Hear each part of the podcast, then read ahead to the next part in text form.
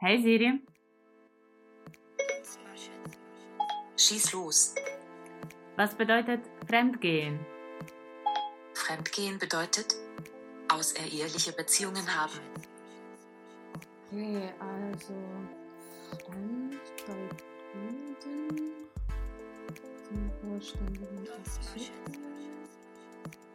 Nicht dem eigenen Land oder Volk angehören, eine andere Herkunft aufweisen, unbekannt, nicht vertraut. Und gehen bei Duden sich mit bestimmter Absicht irgendwohin begeben.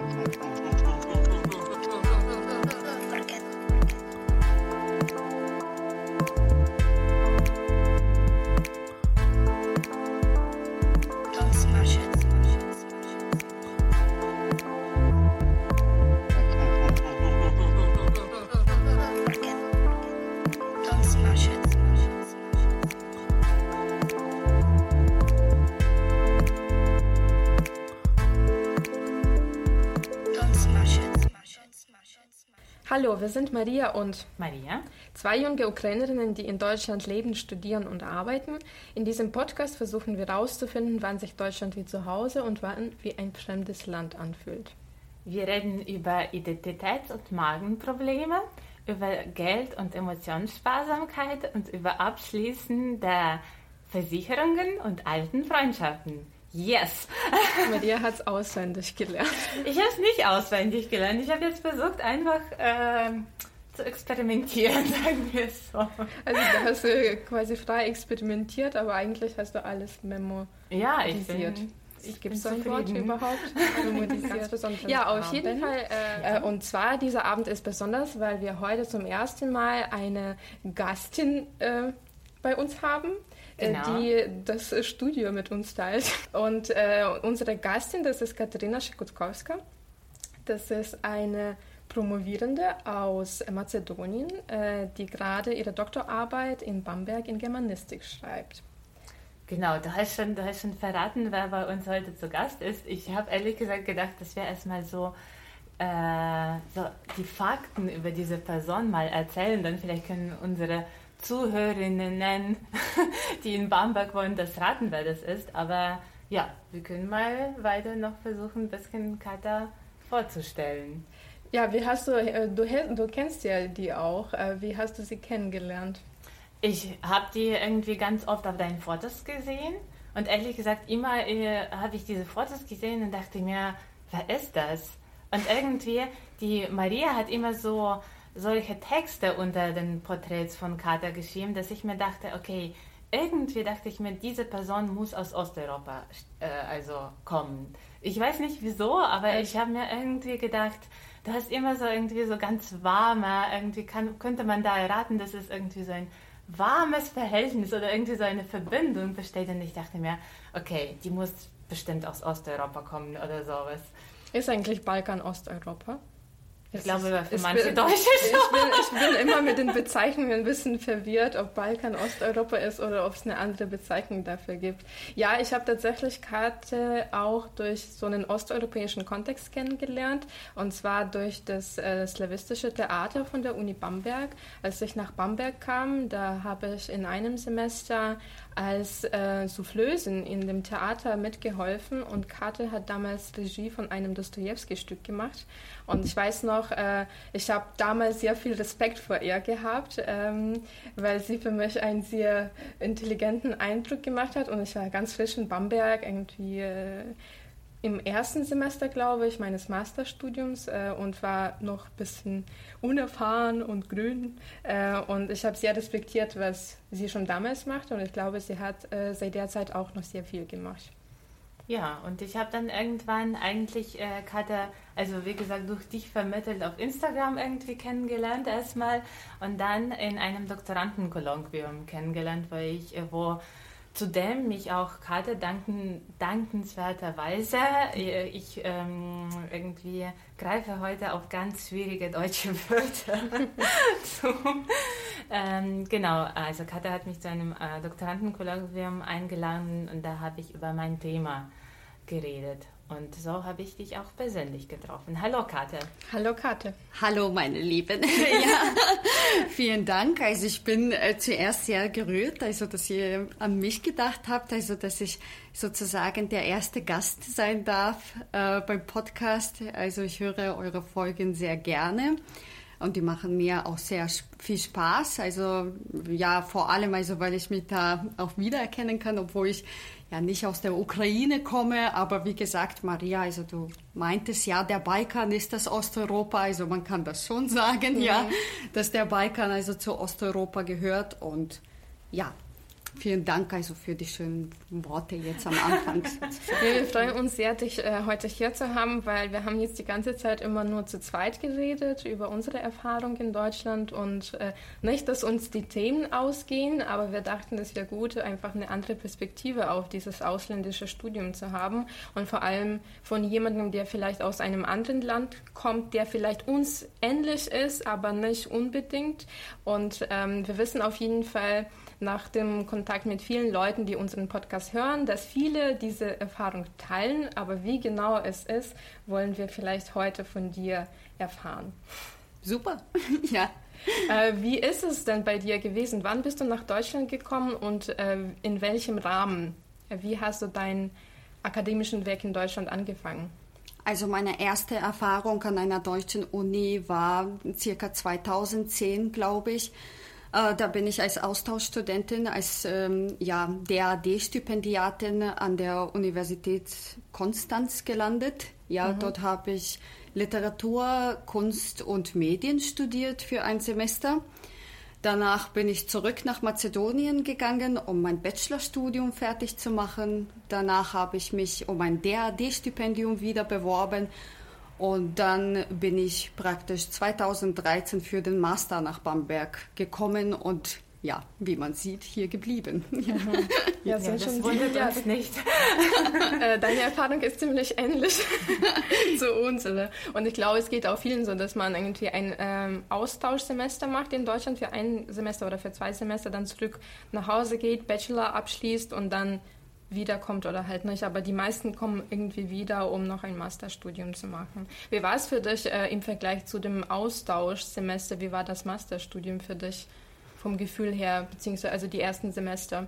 Also auf jeden Fall viel anspruchsvoller, mhm. ähm, weil der Austausch, also der, äh, das war ein Programm vom DAD, was ja nicht mehr vorhanden ist, leider. Es gibt keine Stipendien für kurze Aufenthalte, also für diese sechs Monate. Also das war auch etwas Spezielles für Germanisten nur. Und ich muss sagen, also das war eine sehr gute Erfahrung für mich, weil ich ein bisschen so reinschnuppern durfte. Ich äh, musste nicht unbedingt ähm, ja, nachweisen am Ende des Semesters, dass ich bestimmte äh, ja, Leistungen mhm. äh, ja, gemacht habe, also dass ich Hausarbeiten geschrieben habe, Noten und so weiter. Also von daher war es ziemlich locker. Also ich habe das trotzdem gemacht, aber es war nicht verpflichtend. Ähm, wohingegen dann im Master dann schon der Druck ein bisschen höher war, mhm. weil man das Stipendium immer für ein Jahr bekommt und dann muss man eine Verlängerung beantragen. Und für diese Verlängerung nämlich braucht man auch ähm, ja, ein Gutachten. Genau, ja. ja. ein Gutachten und vorzuzeigen, ja, hier, ich habe brav studiert ja, und genau, ja, da war es auch ein sehr, also ich kann mich an dieser Zeit sehr gut erinnern, im ersten Wintersemester in Bamberg 2013, 2014 als ich dann Nächte und Tage lang äh, in meinem Zimmer in äh, dem Studentenwohnheim, wo ich wohnte, saß und Hausarbeiten geschrieben habe, während Erasmus-Studenten dann in der Nacht getrunken haben mhm. und gefeiert haben. Also eine komplett andere Welt. Also ja, ja genau. Ja. Da kann ich dich sehr gut verstehen, weil es ging mir auch äh, sehr ähnlich und ähm, ich erkläre diesen Unterschied auch immer mit Erasmus und DAD für mhm. Masterstudium, mhm. weil da hat man eigentlich auch keine Party, sondern man muss alles so durchziehen wie andere, also wie deutsche Studenten, mhm. Studenti Studierende, wie man das so richtig sagt. Ähm, ja, Also kann ich dich sehr gut verstehen. Ich glaube, beim Erasmus ist es ja so, dass es nicht so wirklich das Studium ist, weil das ist immer ein Austauschstudium und von daher ist es für Leute irgendwie wichtiger, dann diese internationale Erfahrung zu sammeln und nicht wirklich an der Uni zu sitzen und irgendwelche Kurse abzuschließen, weil man irgendwie meistens sich auf diesen internationalen Dialog einlassen will und Leute kennenlernen, was Neues erleben, weil ich war ja auch selbst Erasmus und ich kann es nur bestätigen, dass sehr genau, wenige ja. davon haben tatsächlich dann so richtig hart äh, gelernt in ihren Zimmern. Alle waren immer auf allen möglichen Partys präsent. Ich finde es auch gerade schade, was, was, dass die Erasmus-Leute sowas gar nicht erleben können. Ich finde es krass, in Corona ist es komplett weggefallen. Diese ganze Spalte mit Erasmus-Studenten können sowas nicht mehr machen. Hm. Und ich glaube, viele sagen auch, das Studium das Austauschstudium ab, weil die dann äh, Digitalunterricht haben. Mhm. Und für die ist es halt, die können ja genauso gut bei denen an der Uni Kurse besuchen, die man hier besuchen kann. Bei uns war es ein kleines bisschen anders und nicht der Fall, weil das System in der Ukraine anders ist. Wir konnten auch keine Kurse bei uns einrechnen lassen. Was bei dir auch so ist, das Studium in Mazedonien anders aufgebaut als in Deutschland? Äh, jein. also im Grunde genommen, ähm, das, was mir angerechnet wurde, waren die Sprachkurse auf jeden Fall, weil wir im Studium in Mazedonien in jedem Semester sozusagen einen Deutschkurs belegen mussten. Also das war auch Teil des Studiums der Germanistik. Ähm, das, also dafür habe ich dann eine Note bekommen, ja, in Mazedonien, aber die anderen Kurse konnten mir leider mhm. nicht anerkannt werden, was natürlich sehr ärgerlich war und weswegen ich auch ein bisschen länger studiert habe. Also da muss ich auch sagen dazu, dass ähm, ja, das Germanistikstudium in Mazedonien, also das heißt auch deutsche Sprache und Literatur, ähm, dauert vier Jahre. Also das ist wahrscheinlich wie in der Ukraine, ja, ja, genau, also nicht äh, drei wie hier. Ähm, unglücklicherweise also wird dann ähm, unser Zeugnis oder die Bezeichnung des Studiums am Ende als Bachelorstudium ähm, ja, übersetzt, was ich für sehr ungerecht halte, weil das ist ein Diplomstudium, was mhm. wir durchmachen. Mhm. Ja, genau. Also man macht auch viele Kurse und muss, muss man, also man muss viel mehr machen als das, was Bachelorstudenten zum Beispiel in Deutschland machen. Ja, aber ist es auch so, habt ihr auch Regelstudienzeit oder ist es nur auf diese vier Jahre begrenzt? Weil bei uns in der Ukraine ist es nur auf die vier Jahre begrenzt und man kann eigentlich nicht länger studieren als das. Ähm, in Mazedonien kann man ewiger Student sein, ah, also? Studentin. Ah, okay. Ja, also man, äh, so, solange man Geld hat, ist alles möglich. Also, das heißt, ja genau, also man muss, eine Verlängerung genau zahlen. beantragen, ja. genau, also man, für das Studium muss man Beiträge zahlen, also die teilweise auch höher sind als in Deutschland, okay. also als in Bayern auf jeden Fall, weil es in Deutschland keine Studiengebühren mhm. gibt, also es gibt nur Beiträge, die wir zahlen, die aber für das Studententicket, also für Busse ja. und so weiter, ähm, äh, sind aber ja ansonsten ja, es ist von daher, für mich war es viel sinnvoller, nach Deutschland zu kommen und hier zu studieren, weil es mehr oder weniger ja, genauso viel kostet. Mhm. Von, von, der Qualität äh, ja, gibt es aber eine enorme Unterscheidung. Okay. ich finde es interessant, dass du sagst, dass man, äh, dass es so ein richtiges Diplomstudium ist und dass man viel mehr macht als, äh, als Bachelorstudenten in Deutschland. Das erinnert mich auch ein bisschen an das Studium in der Ukraine, weil bei uns ist auch das Studium so viel mehr vielfältig. Wir haben viel hier sind Kurse mehr konzentriert auf ein bestimmtes Fach und bei uns in der Ukraine haben wir alles Mögliche studiert. Auf einer Seite habe ich das immer, ich habe immer gemeckert und habe gesagt, ja blöd, wieso brauchen wir sowas wie Medizin? Aber eigentlich kriegst du da eine sehr gute Basis für Allgemeinwissen, so Allgemeinbildung. Und ich finde auch generell in der deutschen Sprache und Literatur haben wir auch viel mehr Überblick bekommen. Wir mussten natürlich viel mehr auswendig lernen und vieles ist verloren gegangen dadurch, dass man so viel auf einmal, also so viele Infos auf einmal konsumiert. Aber ich würde auf jeden Fall sagen, dass, dass ich manchmal das Gefühl hatte, ich weiß mehr über die deutsche Literatur als die Studenten im Germanistikstudium hier in Deutschland. Hattest du so ein ähnliches Gefühl? Ähm, teilweise ja, teilweise nein. Ähm, ich finde, beide Systeme, beide ähm, sozusagen akademische Systeme haben ihre Vorteile und ihre Nachteile. Was ich ganz gut in Deutschland finde, ist, dass man sich relativ schnell sich äh, spezialisieren darf. Also, dass man auch im Studium viel mehr Freiheit hat und selbst auswählen kann, okay, das finde ich jetzt spannend oder das interessiert mich. Ich möchte mich ähm, hierauf fokussieren und mache da weiter mhm. in eine bestimmte Richtung. Ähm, deswegen gibt es auch so eine enorme Diversität der Menschen am Ende. Also keiner, der, ähm, also es kann sein, dass wir zum gleichen Punkt anfangen zu studieren. Am Ende haben wir aber alle irgendwie was anderes gemacht und das ist auch was Gutes, mhm. denke ich. Ähm, auf der anderen Seite äh, denke ich, dass ich in Mazedonien eben diese Überblicksseminare oder Vorlesungen viel, viel besser fand. Also das hat äh, viel, viel länger gedauert als hier. Also beziehungsweise wir mussten diese Kurse ähm, ja praktisch ja vier oder fünf, sechs Semester ungefähr so ähm, belegen und besuchen. Und ähm, ja, da war es so, man hat am Ende des Studiums sozusagen einen viel breiteren Überblick, wo ja sowas wie Medizin hatten wir jetzt, äh, aber dann ja, ja nicht. Ja. Also, nee, ja. weil ich, ich finde, dass viele, äh, die aus dem Ausland frisch nach Deutschland kommen, die sind erstmal natürlich sehr begeistert für das deutsche Studiensystem. Ich mag das natürlich auch, das ist jetzt kein Vorwurf, ähm, aber ich habe gelernt zu schätzen, wie wir das in der Ukraine hatten, weil ich dachte eher, naja, in der Ukraine, so wie wir das machen, das ist vollkommen falsch. In Deutschland kann man sich viel schneller spezialisieren und dann ist man ein Fachmann, eine Fachfrau in einem bestimmten Gebiet. Aber manchmal greife ich doch auf dieses Wissen zurück, was ich in der Ukraine gekriegt habe und ich bin froh, dass ich dann schneller irgendwie diese Blogs in meinem Kopf habe, weil sonst, also in Deutschland habe ich das nicht gelernt und ich habe das in ja. Seminaren nie gehabt. Ja, natürlich. Also da, wo ich einen sehr großen Unterschied sehe äh, zwischen äh, Nordmazedonien, muss man jetzt sagen, ja, ähm, und Deutschland, also zwischen den Bildungssystemen, ist, dass wir sozusagen auch in der Schule oder am Gymnasium eben ähm, diese, also dass die Allgemeinbildung oder das, was als Allgemeinbildung geht, ein bisschen breiter aufgefasst ist.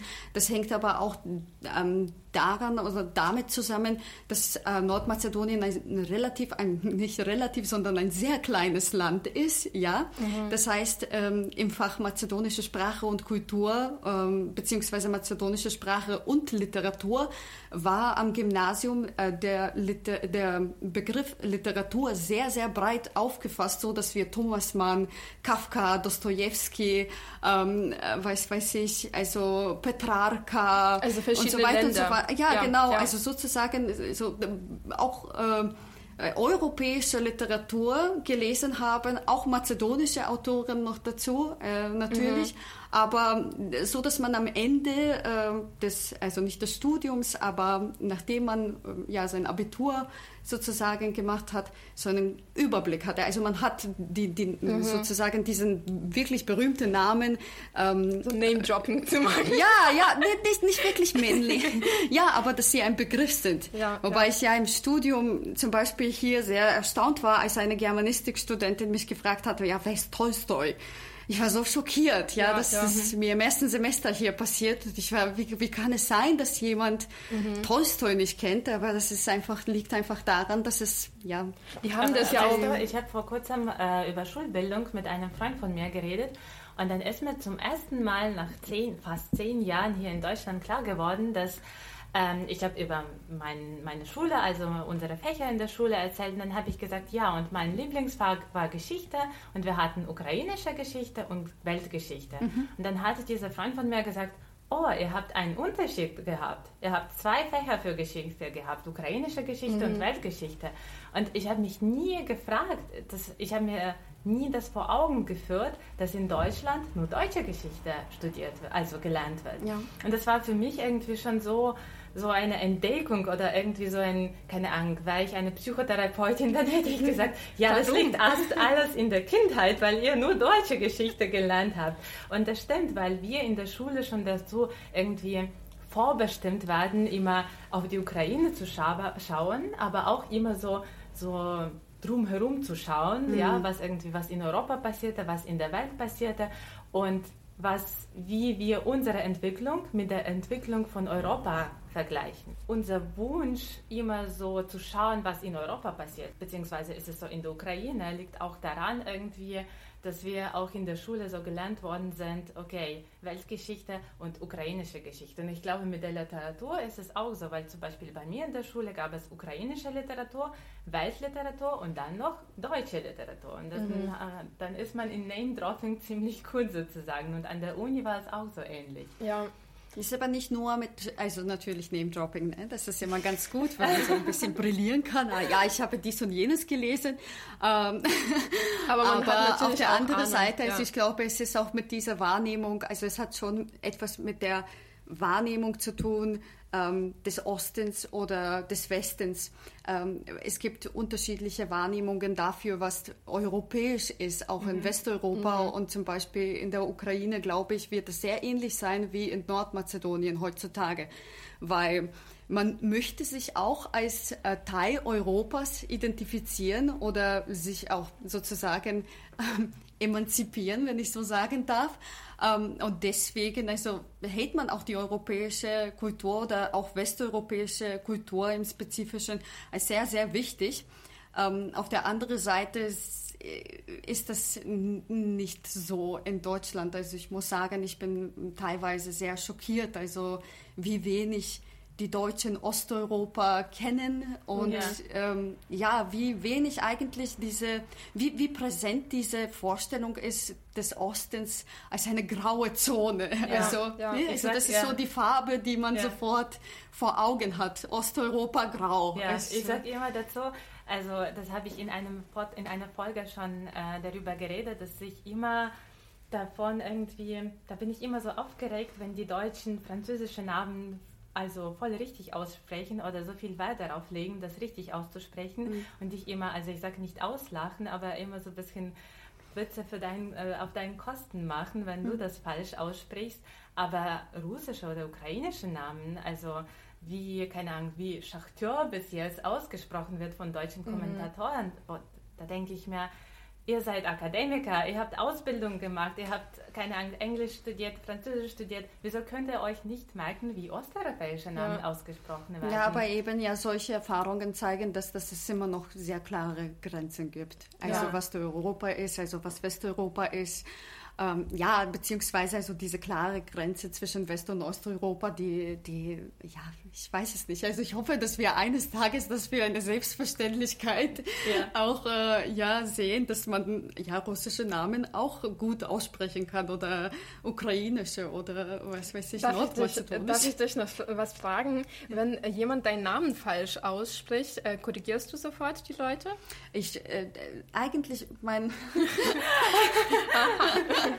ja, mit Katharina, also das ist sozusagen jetzt sehr, sehr gemein. Also mhm. natürlich, also da bin ich nicht so, das ist eine Spitzfindigkeit, also wenn ich jetzt sage Katharina, E, ja, es ist ja. ein E und kein A.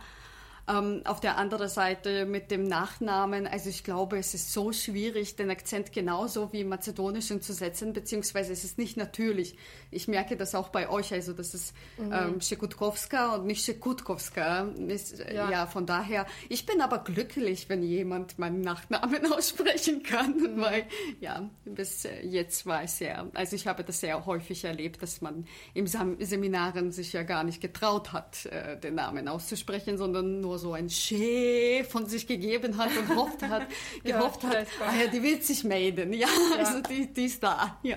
Weil es ist mir einmal bei einem äh, Podcast aufgefallen, da gab es ähm, ähm, eine Frau zu Gast, die aus der Ukraine kommt, die aber in Deutschland aufgewachsen ist und die hat ähm, am Anfang sich vorgestellt und dann haben die zwei Mädels versucht, den Namen nachzusprechen und die haben das irgendwie, die haben das schon irgendwie richtig gemacht, glaube ich, aber sie hat selbst dann einen Kommentar dazu gesagt, dass sie, äh, dass es okay ist, wenn man den Namen nicht äh, richtig ausspricht.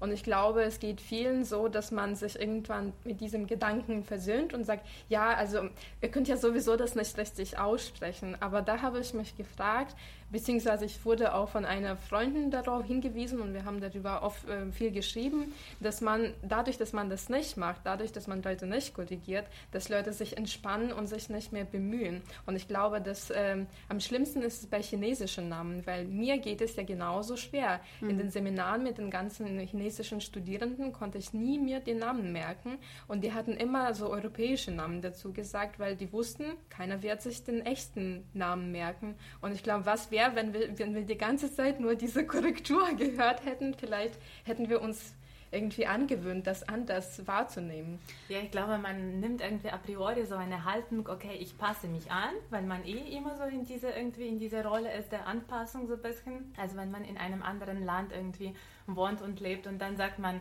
okay, die armen Deutschen, die können das einfach nicht aussprechen, ich lasse das einfach. Mhm. Aber wo ich vielleicht das doch wichtig finde und was ich auch mit der Zeit angefangen habe zu machen, bei solchen Sachen wie zum Beispiel Kiew und Kiew, die ja. Menschen doch zu korrigieren. Oder ich weiß nicht, gibt es irgendwie so mazedonische Begriffe oder aus, Begriffe aus Balkan, wo du sie hörst und denkst, ja, ich muss das, ich muss jetzt eingreifen. Ja, ja, ich kann das nachvollziehen. Also das ist auf jeden Fall, ich meine, ähm, ich bin Mazedonierin, also von daher, ähm, ja, lebe ich ja praktisch tagtäglich mit dieser, äh, mit so einem, sozusagen mit einem Trauma. Ja, jemand nennt mich nicht beim Namen, ja, weil mhm. ich meine, es ist auch in der Geschichte des Landes, Mazedonien war Teil, Jugo, Teil Jugoslawiens. Ich bin in Jugoslawien geboren. Äh, dann hieß das Land also für uns Mazedonien und ähm, ja, was aber viele Länder nicht anerkannt haben und haben es weiterhin als ehemaliges, äh, Repub äh, ehemalige jugoslawische Republik genannt. Äh, und jetzt heißt das Land Nordmazedonien. Mhm. Also sozusagen, ja, äh, man ist sozusagen äh, ständig in einer Kontemplation, so in einer Reflexion über die Sprache, über die Benennung. Uh, what's my name? Say ja. my name. Also ja, sozusagen, mhm. ja, auch mit Katharina oder Katharina Wobei ich jetzt bei meinem Namen bin ich auch nicht so streng. Also ich finde es ist gerade sehr schön, also dass du mich Kata nennst und die Maria Kate, wie viele, ähm, mhm. viele meiner Freunde in Mazedonien. Ähm, ja, zu Hause für meinen Eltern werde ich immer Katerinche sein oder mhm. Katuschka, Katence. Mhm. Ähm, also man hat so verschiedene Identitäten, aber natürlich, also wie du sagst, also es gibt eine gewisse Grenze. Es gibt ähm, das kann auch eine politische Aussage sein, manchmal, wenn man mhm. Ja, ja einen Namen auf eine gewisse Weise ausspricht. Oder, ja. ja.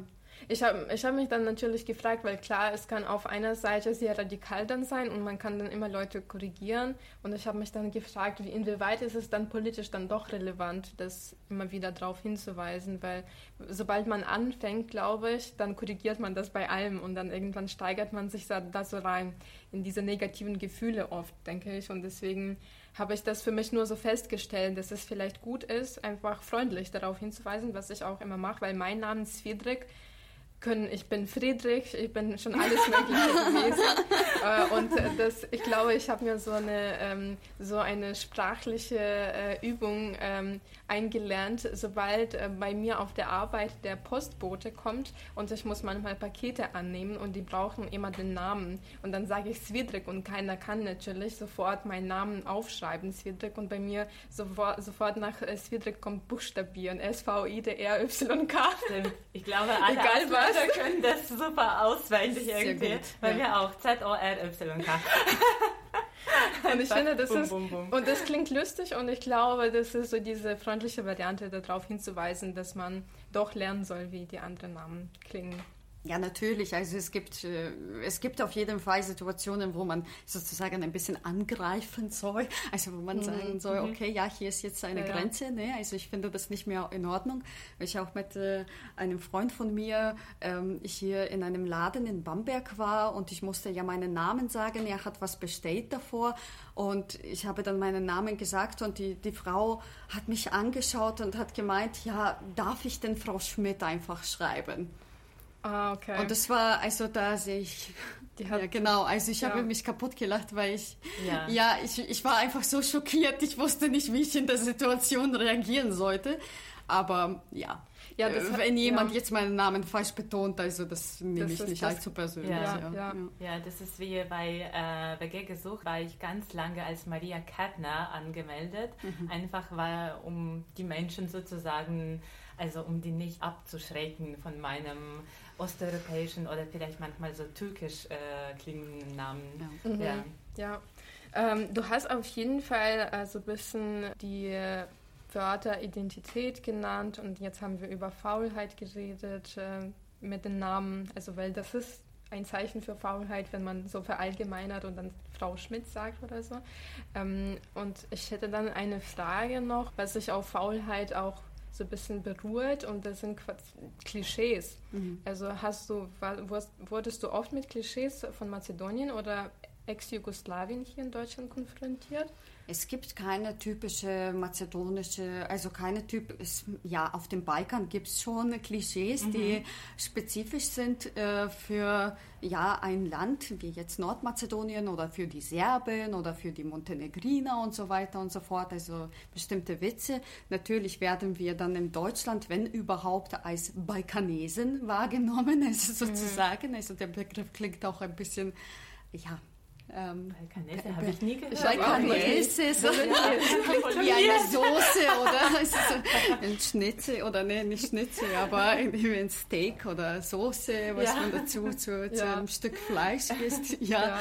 Ja. Ähm, ja, auf jeden Fall. Also zu Jugoslawien muss ich sagen weniger, also weil es, ich glaube, Jugoslawien ist nicht wirklich ähm, im Gedächtnis der Menschen präsent, also zumindest mhm, nicht in, ja, bei Menschen, die in unserem Alter sind, also die wissen, da war was, aber die können nicht so viel damit anfangen. Mhm. Also das ist sofort mhm. dann, okay, Jugoslawien equals Sowjetunion, ähm, ja, grau, grau, ja, Osteuropa grau, genau. Ja. Ja, ja, ansonsten, ja, für, für die Biker gibt es natürlich sehr, sehr viele Klischees. Vielleicht Top 3 und dann können wir vielleicht das mit osteuropäischen Klischees ja. äh, vergleichen. Ja, wir können das auch sozusagen, also ich, glaub, ich glaube, es gibt sehr viele Ähnlichkeiten. Also zum Beispiel, dass wir sehr viel Alkohol trinken. Check. Ja, check. das also machen wir auch. Wodka, wir trinken Rakia natürlich. Okay, ja. bei uns nicht, aber nur genau. Wodka, ja. Also alles ist auf dem Balkan ein bisschen übertrieben, ja. Also nicht ein bisschen, sondern es muss immer, alles muss groß gefeiert sein. Es äh, muss immer üppig viel aufgetischt. Also wir essen viel, wir trinken sehr, sehr viel. Also es ist immer sozusagen, alles ist, ja, in immer einem Party. Extrem. Also ist, ja, nur Party. Also, ja, genau. Also, dass wir sozusagen als Menschen sehr gegensätzlich sind. Ähm, auf der einen Seite, also das ist sehr gegensätzlich, ich meine, das gilt für uns alle, ähm, dass wir sowas Ambivalentes ähm, in unserer Natur haben, aber ähm, ja, dass, dass die Menschen vom Balkan auf der einen Seite sehr herzlich sind, sehr gastfreundlich, mhm. aber auf der anderen Seite, dass sie sehr aggressiv sein können. Das wollte ich auch fragen. Bezieht es sich auch auf den, auf den Krieg? Und ich glaube, für mich als äh, Ukrainerin geht es auch so, dass eine der ersten Assoziationen mit Balkan, das ich habe, das sind diese Nachrichten aus 90er Jahren, Slobodan Milosevic, mhm. irgendwie alle diese Kriegsverbrechen, die da passierten. Ich habe auch im Sommer, ehrlich gesagt, ganz viele Podcasts über Radko Mladic, Mladic, ja. Mladic äh, angehört, über den ganzen Krieg, über Srebrenica. Und ich glaube, durch das alles hat sich auch noch dieses Klischee der Grausamkeit irgendwie verstärkt. Und wie du gerade sagtest, es wird alles übertrieben. Mhm. Und auch irgendwie, wenn man an Krieg im Balkan denkt, dann denkt man sich, das ist irgendwie nicht Afrika, aber schon so ähnlich irgendwie, dass da irgendwie ja. ganz krasse Sachen passieren. Dass wir sehr primitiv sind. Also der Balkan ist sozusagen, also das, der wird sehr oft wahrgenommen als der Ort, der die tatsächliche Grenze zwischen Orient und Okzident darstellt. Mhm. Und jetzt, woher kommt das auch mit den Stereotypen? Ich habe mich damit ein bisschen auseinandergesetzt, auch wissenschaftlich. Und diese Stereotypen gab es schon am Anfang des 20. Jahrhunderts. Balkan Pulverfass, also das ist ja schon ein sehr ja, bekanntes ja, Bild ja. in der Sprache. Und ähm, ja, diese Stereotypen, dass auf dem Balkan primitive Barbaren leben, wurden dann nicht in Jugoslawien aktualisiert, sondern während des Krieges in Bosnien, also in den 90er Jahren. Ja. In Jugoslawien hat man sich überhaupt nicht mit dem Balkan identifiziert. Keiner hat gesagt, ich komme aus dem Balkan. Mhm. Man hat gesagt, ich komme aus Jugoslawien. Ja, also ich weiß nicht, wie es in Griechenland war oder in Albanien, Bulgarien, die Länder, die ähm, nicht innerhalb Jugoslawien, ähm, also nicht äh, ja in dieser Konföderation waren, also sozusagen also nicht äh, Teil des, äh, des Landes waren. Aber ja, in Jugoslawien war es tatsächlich, war der Balkan jetzt kein sehr präsenter Begriff. Mhm. Und eben also wurde dann in den 90er Jahren äh, sozusagen also auch, auch diese Stereotypen, äh, die mit dem Balkan-Begriff sozusagen ähm, ja, behaftet sind, ähm, reaktualisiert auf eine Weise. Mhm. Und das dauert immer noch an. Also man sieht es heute in den Verhandlungen über die äh, Erweiterung ähm, der Europäischen Union, wie stark es differenziert wird zwischen Balkan und Südosteuropa. Also selbst mhm. da gibt mhm. es gewisse Grenzen, weil ja, also es gibt eine sehr schöne Anekdote von Slavoj Žižek. Er sagt, immer ist der Nachbar Balkan, ich nicht. Ja, der Slowene sagt, nee, nee, wir sind nicht, das ist kein Balkan hier. Die Kroaten äh, gehören zum Balkan. Die Kroaten sagen, nein, aber wir waren Teil äh, Österreich-Ungarns. Also es kann nicht sein. Also die, die Serben, Bosnien, das, das ist der Balkan. Mhm. Und es geht immer weiter vorne, nee, nach Süden ja. und ja. Ich genau. glaube, so ähnlich aber ist auch so ein bisschen auch in Osteuropa, ja. dass man immer denkt, die Moldawien in Euro Europäische Union. Genau. Das geht ja. nicht. Ja. Wie kann ja. Moldawien? Die haben nur da Wein und irgendwie, keine Ahnung. Ja, Süße geht, geht, noch sehr, sehr weiter und er sagt, also die Deutschen sagen über die Österreicher, ja, die Österreicher, da sind auch schon so viele Balkanesen da, also mhm. das ist, da fängt der Balkan an. Die Franzosen sagen über die Deutschen, ja, die Deutschen sind schon ein bisschen düster, also genau, es gibt schon ein bisschen, ja, genau, was Barbarisches, also in den Deutschen, also, ja, genau, es geht weiter. Sagen, weiter ich habe dazu auch eine Anekdote. Eine Freundin von mir, äh, die hat so eine Gastfamilie in Frankreich, die sie jeden Sommer besucht. Und äh, als sie geheiratet hat, sie ist mit ihrem Mann nach Frankreich gefahren. Ich glaube, die waren äh, irgendwo in Marseille oder so. Mhm. Ähm, und dann nach dieser Reise erzählt sie und der Mann über die Eindrücke über Frankreich und so. Und sie sind durch Deutschland gefahren und die haben in Deutschland in Nürnberg einen Stopp gemacht, weil der Bus irgendwie sehr lange Fahrt gemacht hat. Und dann erzählt dieser Mann so, naja, die Deutschen, die sind ja so, so gewöhnlich, so wie wir. Die Franzosen, das sieht man aber, das sind schon auch Europäer, Europäer. Also richtige Europäer.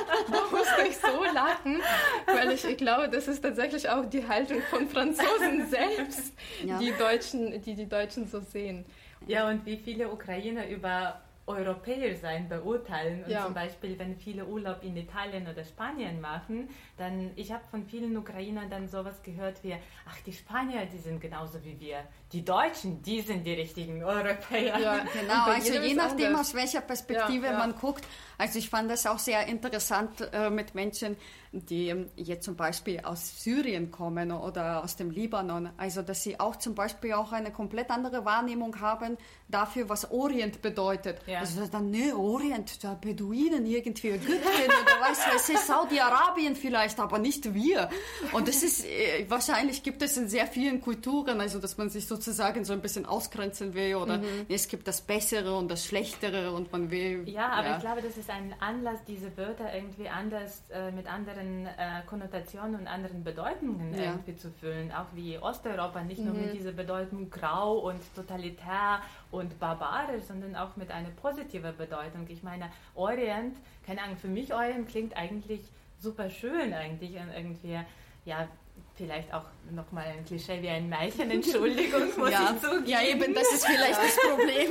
ja, eben, ja. genau, ja. aber siehst du, ähm, ja. ja, aber das ist auf jeden Fall Anlass irgendwie mit anderen Bedeutungen die Worte irgendwie versuchen zu füllen. Ja, es ist auch ganz gut, wenn man auch diese Begriffe entromantisiert. Ja. Also wenn man sagt, ja, okay, der Balkan ist nicht grauenvoll, der Balkan ist nicht jetzt die Gastfreundlichkeit, der Balkan ist einfach alles, so wie ja. Deutschland auch alles ist, so wie die mhm. Ukraine alles ist. Natürlich, es gibt ja. bestimmte geschichtliche Erfahrungen, also Erfahrungen, die wir in der Geschichte gemacht haben.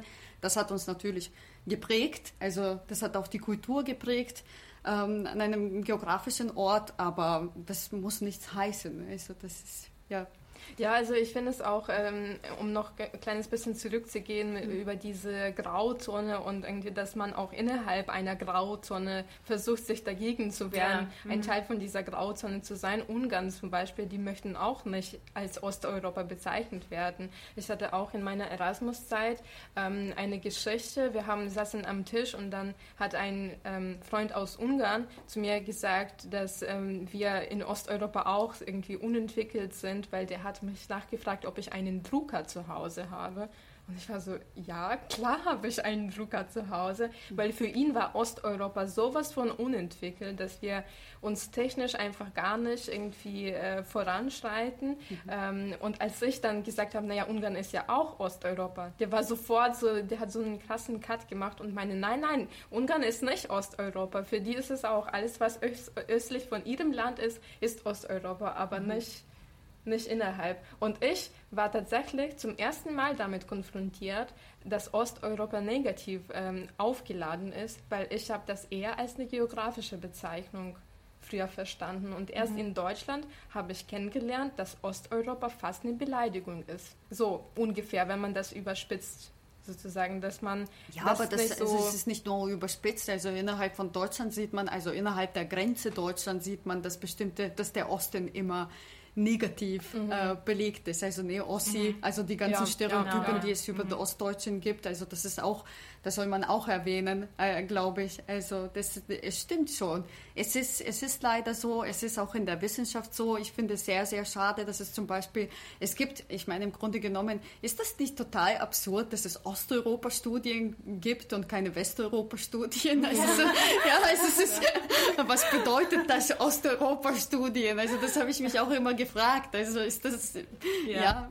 Noch dazu, zu diesem, also negativer Konnotation von Osteuropa. Ich habe diesen Sommer ein Buch gelesen, Die kürzeste Geschichte von Deutschland. Ehrlich gesagt habe ich dieses Buch nur gekauft, um irgendwie mehr über deutsche Geschichte zu erfahren und irgendwie so meine, keine Ahnung, meinen Wissensstand auf, guten, auf gutes Niveau zu bringen. Aber die These von dem Autor war, ich habe ehrlich gesagt ähm, jetzt den Namen vom Autor nicht im Kopf, kann man Nachrecherchieren, die These von dem war, dass eigentlich alle schlechten Entwicklungen, die in Deutschland so passieren, vor allem zum Beispiel Nazis auch und auch so die preußische irgendwie ähm, Disziplin, das kommt alles aus dem östlichen Bereich von Deutschland. Dass das von Osten, das sozusagen, das gehört nicht zu Deutschland. Mhm. Genau, und äh, dann, da hatte er so eine sozusagen so eine große westeuropäische oder westdeutsche Projektion auf Deutschland, dass Deutschland eigentlich soll, sollte sich an diesen östlichen Teil verzichten und dann wird dann gibt es keine Nazis genau dann so wird äh, es äh, mhm. keine Neonazis. Also auch zu der zu der These also zu diesem zu dieser Überlegung dass irgendwie ja Ost bedeutet irgendwie unbekannt grau und gefährlich. Ja und genau. Also das ist auch sozusagen also in der Psychoanalyse wird der Balkan zum Beispiel auch oft als äh, beziehungsweise in psychoanalytischen Lesarten, jetzt sagen wir mal, wird der Balkan immer so als das Unterbewusste Europas dargestellt. Also das kleine, freche Kind, was alles, alles macht, was es will. Genau, also sozusagen, man kann vielleicht auch äh, aus Deutschland also so betrachten, also nee, das Fremde in mir, ja. ja. was ich nicht so wirklich wahrnehmen möchte oder was ich zu verdrängen versuche. Ja, es ist aber, aber ich finde es interessant, schwierig. weil irgendwie nach meiner Erfahrung, muss ich zugeben, in Ostdeutschland habe ich irgendwie mehr, sag ich mal, herzliche Leute kennengelernt Deutschland als in Westdeutschland. Und deswegen ist es klar, ich lese auch jeden Tag Nachrichten und generell über diese Diskussion in Deutschland, Ost, West. Und gerade gibt es auch viele Artikel darüber, dass genau in Ostdeutschland, in so kleinen Kaffs, sehr viele Leute sind, die rechtsextrem sind, die ähm, Neonazis sind. Ähm, und klar, ich kann das jetzt nicht, ähm, also ich kann das nicht besteh weder bestätigen noch äh, irgendwie sagen, dass es äh, nicht stimmt. Aber ich muss schon sagen, dass dadurch, dass sie auch vielleicht durch ähm, die sowjetische Besatzung so ein bisschen ähnliche Erfahrungen wie Ukraine durchgemacht haben, habe ich gemerkt, dass diese Menschen eigentlich auch sehr offen sind. Aber die waren die ganze Zeit auch mit diesen Diskussionen konfrontiert.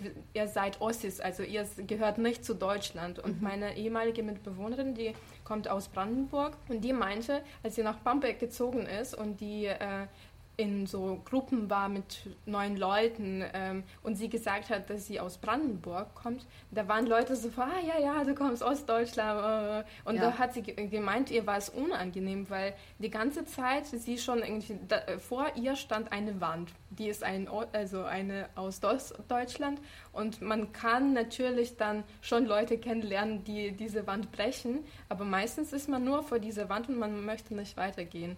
Und ähm, das ist für mich dann die Frage, was, also worin liegt eigentlich diese, dieses Unterbewusste, weil ich glaube, also ich weiß es nicht. Also ich glaube nicht, dass man jetzt in ja das ähm, das ja das, diese These mit dem Unterbewussten in jedem Fall sozusagen auf jeden Fall ähm, anwenden kann. Ähm, was man aber auf jeden Fall merkt, ist, ist, dass es eine generelle, also das ist, ich glaube, etwas auf der einen Seite sehr menschliches, auf der anderen mhm. Seite ist das aber ähm, auch ähm, sehr schade, dass es so ist, also dass man im Prinzip ähm, immer das Fremde im anderen sieht. Also was ist das? Also was uns, äh, welche Unterscheidungen es zwischen uns mhm. gibt. Wobei ich mir bei der ersten Begegnung immer, also ich fokussiere mich immer darauf, okay, was ist das, was uns einigt? Also was, welche Ähnlichkeiten haben wir? Deswegen, also kann ich, also zum Beispiel mit, mit dir, Mascha, also ich habe ein bisschen mehr Kontakt leider als mhm. zu dir, äh, Maria, aber ähm, ja, also es ist, wir haben ähnliche Erfahrungen gemacht und eben das ist das, was uns verbindet. Mhm. Ähm, ja. Und danach kann man natürlich auch über die Differenzen sprechen ja, und wieso ja. das so ist ja. und so weiter. Aber, ja.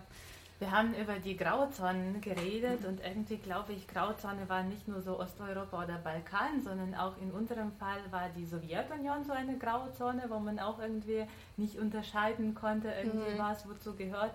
Und bei euch war es wahrscheinlich auch dieses Jugoslawien. Auf jeden Fall, Jugoslawien war in meiner Familie sehr präsenter Begriff. Also alle schönsten Sachen, die meine Mama besaß, kamen immer aus Jugoslawien. Deshalb galt Jugoslawien als sozusagen so eine Zwischenstufe zwischen hier Sowjetunion, hier Jugoslawien irgendwie in der Mitte und dann oben Europa. Und ähm, das Verhältnis von ukrainischen Menschen zur Sowjetunion ist meistens negativ. Auch manche vermissen das, ja, irgendwie, aber meistens sagt man, es ist gut, dass es nicht mehr gibt. Ich habe immer, ich hatte immer das Gefühl, ich kann mich irren oder jetzt auch ein Klischee ausdrücken, das Verhältnis von Menschen zu Jugoslawien, also auf Balkan zu Jugoslawien, doch positiver ist mhm. als bei uns zur Sowjetunion. Ist es so? Ist irgendwie, was ist Jugoslawien in Nordmazedonien? Welche man kann das ehrlich gesagt, also ich weiß nicht, ob ich das so pauschal jetzt sagen könnte. Es ist auf jeden Fall. Äh, ich weiß es nicht, also ich kenne mich nicht so gut aus. Ähm, ich, ich war leider nur einmal in der Ukraine, kenne nicht so viele Menschen da. Ich weiß auch nicht, ich kenne, ich meine, ich weiß, was die Wahrnehmung von der Sowjetunion so ungefähr ist von Menschen, die zum Beispiel in der Ukraine wohnen oder die aus Russland kommen oder aus Georgien. Mit ein paar Georgien hatte ich auch Kontakt. Es gibt so schon Ähnlichkeiten, mhm. muss ich sagen. Also diejenigen, die so, so sich so ein bisschen nostalgisch fühlen, also die sich ähm, danach noch sehnen, sind normalerweise die älteren Menschen. Ähm, die, also ich erkläre mir das auch ein bisschen ich, damit, dass man sich sozusagen auch ein bisschen auch nach der Jugend sieht. Ja, ja. Mhm. ja so mhm. die alten Zeiten, wo alles ganz schön war. Also es war nicht alles schön, aber, aber nein, nein. Genau, also man hat diese Erfahrungen, also sozusagen, ja, man, ja, mhm. ähm, es ist so ein sicherer Ort, sagen wir mal, also für viele von uns. Ähm, bloß in, ja, in, auf dem Balkan ist es ziemlich, ziemlich kompliziert. Ähm, natürlich, also ja, wie gesagt, also gibt es in äh, Nordmazedonien Menschen, die ähm, Jugoslawien als ein sehr, ein sehr gut gelungenes Konzept ähm, ja, wahrnehmen. Nicht gelungen, natürlich, weil es ja die West, weil die westlichen Mächte dann auf einmal eingedrungen sind in den 80er Jahren und alles destabilisiert haben und deswegen hatten wir Krieg. Äh, das ist jetzt ein anderes Thema. Mhm. Also ich glaube, darüber müssen wir nicht reden. Es gibt gespaltene Meinungen. Also ich bin, der, ich bin in Jugoslawien geboren. Ich habe das als äh, jetzt ähm, ja, System nicht äh, wahrgenommen, äh, wirklich, also nicht miterlebt. Ähm, ich habe die Konsequenzen aber miterlebt und die waren mhm. nicht schön. Also mhm. der Zerfall Jugoslawiens war sehr, sehr brutal. Ähm, hatte sehr, sehr schlimme Konsequenzen für alle Menschen auf dem Balkan, also für den gesamten, gesamten Balkan, nicht nur für die Länder, die innerhalb Jugoslawiens waren. Und ähm, ja, also das, von daher, also ich würde sagen, teils, teils. Und im Hinblick darauf würdest du sagen, dass Leute aus äh, Nordmazedonien oder halt Län aus Ländern von Ex-Jugoslawien irgendwie so eine keine stabile Identität haben, weil ich kann das zum Beispiel über Sowjetunion sagen, dass Länder, die postsowjetisch sind, dass sie sich, dass sie noch immer noch nach dieser Identität suchen. Und dadurch ähm, wird man auch mit vielen, äh, mit dieser Pauschalisierung konfrontiert, weil man zuerst denkt bei allen Ländern, die irgendwann zur Sowjetunion gehört haben, das ist Russland oder so, mhm. weil die ja. Identitäten sich, also die anderen Identitäten sich nicht so herausgebildet haben, so wie Ukraine oder Belarus.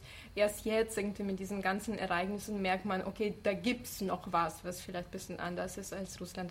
Ist das so ähnlich in auf dem Balkan oder? Auf jeden Fall. Also das ist auch sehr interessant, weil ich glaube an sich, also natürlich, es gibt sehr, sehr viel, was man ähm, an Jugoslawien kritisieren kann. Was ich aber auf jeden Fall nicht kritisieren würde, ist ähm, ja der Identitäts, ein Identitätskonzept, was sie hatten. Weil ich glaube, also die Idee war, ich sage nicht, dass es wirklich tatsächlich so war in Jugoslawien, aber es gab eine Idee davon, von wir sind alle gleich. Also es gibt unterschiedliche Ethnien, aber wir möchten alle gleich sein in diesem Staat. Mhm. Und äh, jetzt erleben wir natürlich nach Jugoslawien einen Schritt zurück, also wo die nationalen Mythen ausgepackt werden mhm. und wo man jetzt starke Nationen bauen möchte. Also das sehen wir auf aller Ebenen, also nicht nur in der Kultur, nicht nur in der Politik, die Sprache, unheimliche Veränderungen, also wo es ähm, ja sozusagen in allen Bereichen wird jetzt eingedrungen und ähm, wird sozusagen eine starke Nation gebildet. Mhm. Ähm, ja. Ja, weil ich, ne, ich sehe da nämlich auch eine Gefahr zum Beispiel in der Ukraine, weil Ukra in der Ukraine ist es genauso der Fall, dass man versucht, diesen ganz starken nationalen Staat zu bilden und das auf allen möglichen Ebenen zu unterstützen, weil man oft mit Russland gleichgesetzt wird und die Ukraine möchten nicht und deswegen versucht man irgendwie jetzt tatsächlich alles Mögliche auszupacken, um zu zeigen, ja, wir haben das und das und das haben wir schon mal gemacht. Und ähm, wir haben mit Maria oft irgendwie in unserer Freizeit darüber diskutiert, dass es eigentlich schon ein wichtiger Schritt schon ist für die Ukraine, weil Leute irgendwie wissen müssen, was sie jetzt sind, was ist diese Identität jetzt. Aber ich sehe da immer diese Neigung zu diesem Extrem, Extrem dass Leute, ja. dass dieser Patriotismus zu einem Nationalismus wird. Und genau das sehe ich genauso wie du sagst, als einen Schritt zurück, dass man gerade nicht mehr ja. in so einer Zeit ja. ist, wo man sowas. Ja, es ist ganz braucht. schlimm, also wenn in Europa im 21. Jahrhundert, äh, wenn man sieht, dass der Mythos so, ähm, so krass in die Politik reinbringt. Also der Nationalstaat soll mit Mythen nichts zu tun haben. Ja, also wenn man ja, sagt, ja, wir wollen hier einen Staat aufbauen, dann soll es ein Grundgesetz haben. Also ja, das, mhm. das sind ja, also das, was uns rechtlich auch zusteht, also was wir respektieren sollen und nicht jetzt, weiß weiß ich, äh, keine Ahnung, das ist für mich jetzt als Mazedonierin äh, wichtig, wird auf einmal äh, Alexander der Große war mein Ur, Ur, Ur, Ur, Ur, Ur Großoper oder weiß, weiß ich. Also das ist, ich kann mich damit überhaupt nicht identifizieren. Also ich ja, glaube, ja, ja das, ist, das, das, hat, das soll auch komplett aus der Politik rauskommen. Und auf diese Weise, also ich weiß nicht, wie es, ich kenne mich da nicht so gut aus, aber für ja, Nordmazedonien ist jetzt ist auch ein sehr, sehr großes Problem, sich ähm, so, so sich rauszudifferenzieren. Okay, es wird so von außen auch ständig angegriffen. Ja, ihr seid eigentlich Bulgaren oder ihr mhm. seid Serben oder ihr mhm. seid so Mischlinge. Wo ich mir denke, ja, Leute, es, wir können nicht in solchen Kategorien denken, dass jemand von Gott gegeben ist und das andere dann Konstruktionen sind. Also während die Russen jetzt von Gott gesendet und die Ukrainer sind praktisch jetzt Mischlinge, eine, ja, ja, ja, genau. Was sind wir denn? Also ich weiß es nicht. Ja. Manchmal ist man gefangen in diesen zwei Sachen, dass man eigentlich darauf besteht, wir sind Ukrainer, aber gleichzeitig ist man irgendwie kein krasser Patriot oder irgendwie ein Vertreter dieser Nationalmythen. Und ich glaube, für mich ist es manchmal schwierig, über diese Themen mit Deutschen Gespräche zu führen, weil ich glaube, die hatten diesen Prozess schon im 19., Anfang des 20. Jahrhunderts durchgegangen. Die Nationalmythen wurden ausgepackt, auch irgendwie der Barbarossa erwägt und irgendwie das wurde alles von Nazis irgendwie eingesetzt und dann sind alle erwacht und haben gedacht, oh Gott, was haben wir denn gemacht? Wir machen das nicht mehr. Und ich glaube, für solche Staaten wie Ukraine, Weißrussland, Mazedonien ist der Prozess gerade jetzt irgendwie am am Kochen sozusagen. Oder wie siehst du das? Ja, genau, ich sehe das sehr, sehr ähnlich und man soll ja die Länder auch gar nicht, also natürlich, man soll sie vergleichen und man soll sagen, ja, hier sehen wir die Unterschiede, aber das heißt nicht, dass das westeuropäische Modell oder Deutschlands Modell jetzt auf alle Länder, ja. äh, mhm. Gott sei Dank, also mhm. muss man nicht die deutsche Geschichte ja überall ja sozusagen ja, ja. Ähm, ja durchmachen. Ähm, ich möchte damit sagen, also das ist natürlich, es gibt unterschiedliche geschichtliche Entwick Entwicklungen Entwicklungen. Es dauert, es gibt auch einen sehr guten Grund, weshalb das so lange dauert. Also mhm. es ist, ich meine, wenn man die Geschichte des Balkans betrachtet, sieht man, ja, 500 Jahre war das das Osmanische Reich. Also ja, ja. ja und ja. Ja, Es, es ist natürlich, also manche Prozesse, also wie zum Beispiel so eine Bewegung wie die Reformation in Deutschland, mhm. hatten wir nicht. Ja. Mhm. Ähm, sowas wie die Aufklärung hatten wir in der Form auch nicht. Also mhm. von daher, ja. ja, ja. Nee, das war ein guter Abschluss, glaube ich, äh, ja. von, diesem, äh, von diesem Gespräch, oder?